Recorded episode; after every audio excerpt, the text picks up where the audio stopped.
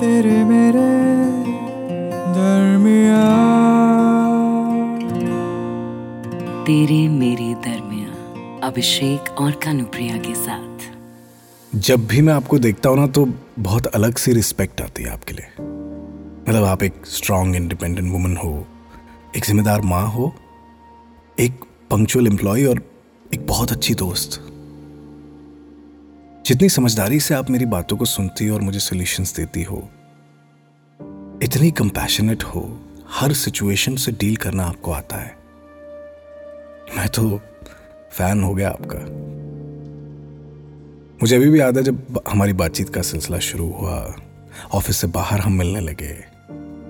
आपने मुझे अपने पास्ट के बारे में बताया और अपने बेटे अयान से भी मिलवाया। सच कहूँ तो जो मैंने पहले दिन कहा था, वही मैं आज कह रहा हूँ वापस आपको कि मैं नहीं जानता कि वो कैसा इंसान होगा जो आपको अच्छा ट्रीट नहीं करता होगा। मतलब आप जैसी हैं, जितनी फेयर हैं, जितनी इंटेलिजेंट हैं, जितनी समझदार हैं, जितनी प्रोटेक्टिव हैं, आप जैसी हैं। मतलब आपसे तो किसी को भी प्यार हो सकता है ना? निखत जी, आपके साथ बिताया हुआ हर एक मिनट मुझे आपके और करीब ला रहा है। मैं जानता हूँ कि हम बहुत अच्छे दोस्त हैं और मैं आपकी बहुत रिस्पेक्ट भी करता हूँ, लेकिन जो मैं आपके लिए फील करता हूँ इस वक्त, वो दोस्ती से बहुत ज़्यादा है। अब समझ नहीं आता कि इतनी रिस्पेक्ट के पहाड़ तले दब के मैं आपसे कैसे कहूँ कि मैं चाहने लगा हूँ आपको। मैं अपने जीवन का हर मिनट, हर पल आपके साथ बिताना चाहता हूँ। और निखत जी, आपके बीते हुए कल का हमारे आने वाले कल से कोई लेना देना नहीं है। हमारे आने वाले कल में तो मैं, आप और हमारा अयान है। मुस्कुराहटें हैं, खुशियाँ हैं, हमारा साथ है और बस वो गम, परेशानियाँ, उलझने नहीं है। तेरे मेरे दरमिया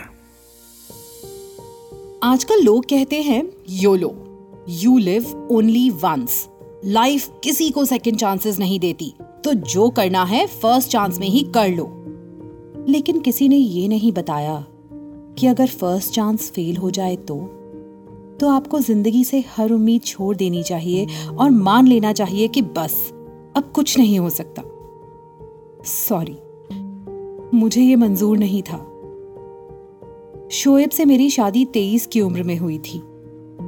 डे वन से मुझे समझ आ गया था कि कुछ कुछ गलत है, बहुत गलत। पहले शुरुआत छोटी छोटी बातों पर चीखने चिल्लाने से हुई।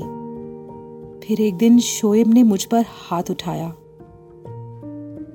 जैसे ही वो तेज थप्पड़ मेरे गाल पर पड़ा तो ऐसा लगा आसपास सब शांत हो गया। How could he hit me I was his wife इससे पहले कि कुछ समझ पाती, दिमाग कुछ रीजनिंग करता, एक और थप्पड़, फिर एक और। और बस, फिर तो ये रोज की बात हो गई। इस बात का लिहाज भी खत्म हो गया कि हमारा तीन महीने का बच्चा उसी सेम कमरे में है जहाँ पर शोएब मुझे फाइनली दो साल के बाद, ये सब दो साल तक झेलने के बाद मैंने शोएब से तलाक ले लिया। और आज उस बात को पाँच साल हो गए हैं। ज़िंदगी बहुत आगे बढ़ गई है। ना सिर्फ़ मैंने ज़िंदगी नए सिरे से शुरू की, अच्छी एजुकेशन, अच्छी जॉब हासिल की, बल्कि इस सफ़र में मुझे मिले तुम, माय कबीर। तुम्हारे साथ होती हूँ ना तो न जाने क्यों I see only the happy and good side of things मैं खुश रहती हूँ। और जिस तरह तुम अयान के साथ खेलते हो यू स्पॉइल हिम सिली तो लगता है कि नहीं, शोएब नहीं, तुम उसके अब्बू हो।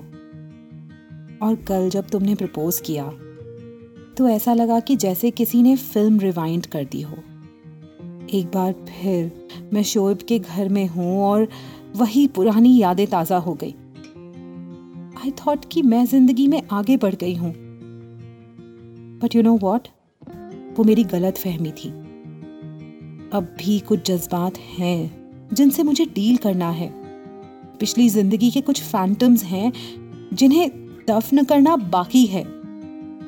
While the future looks beautiful with you मुझे पास्ट को भुलाना होगा।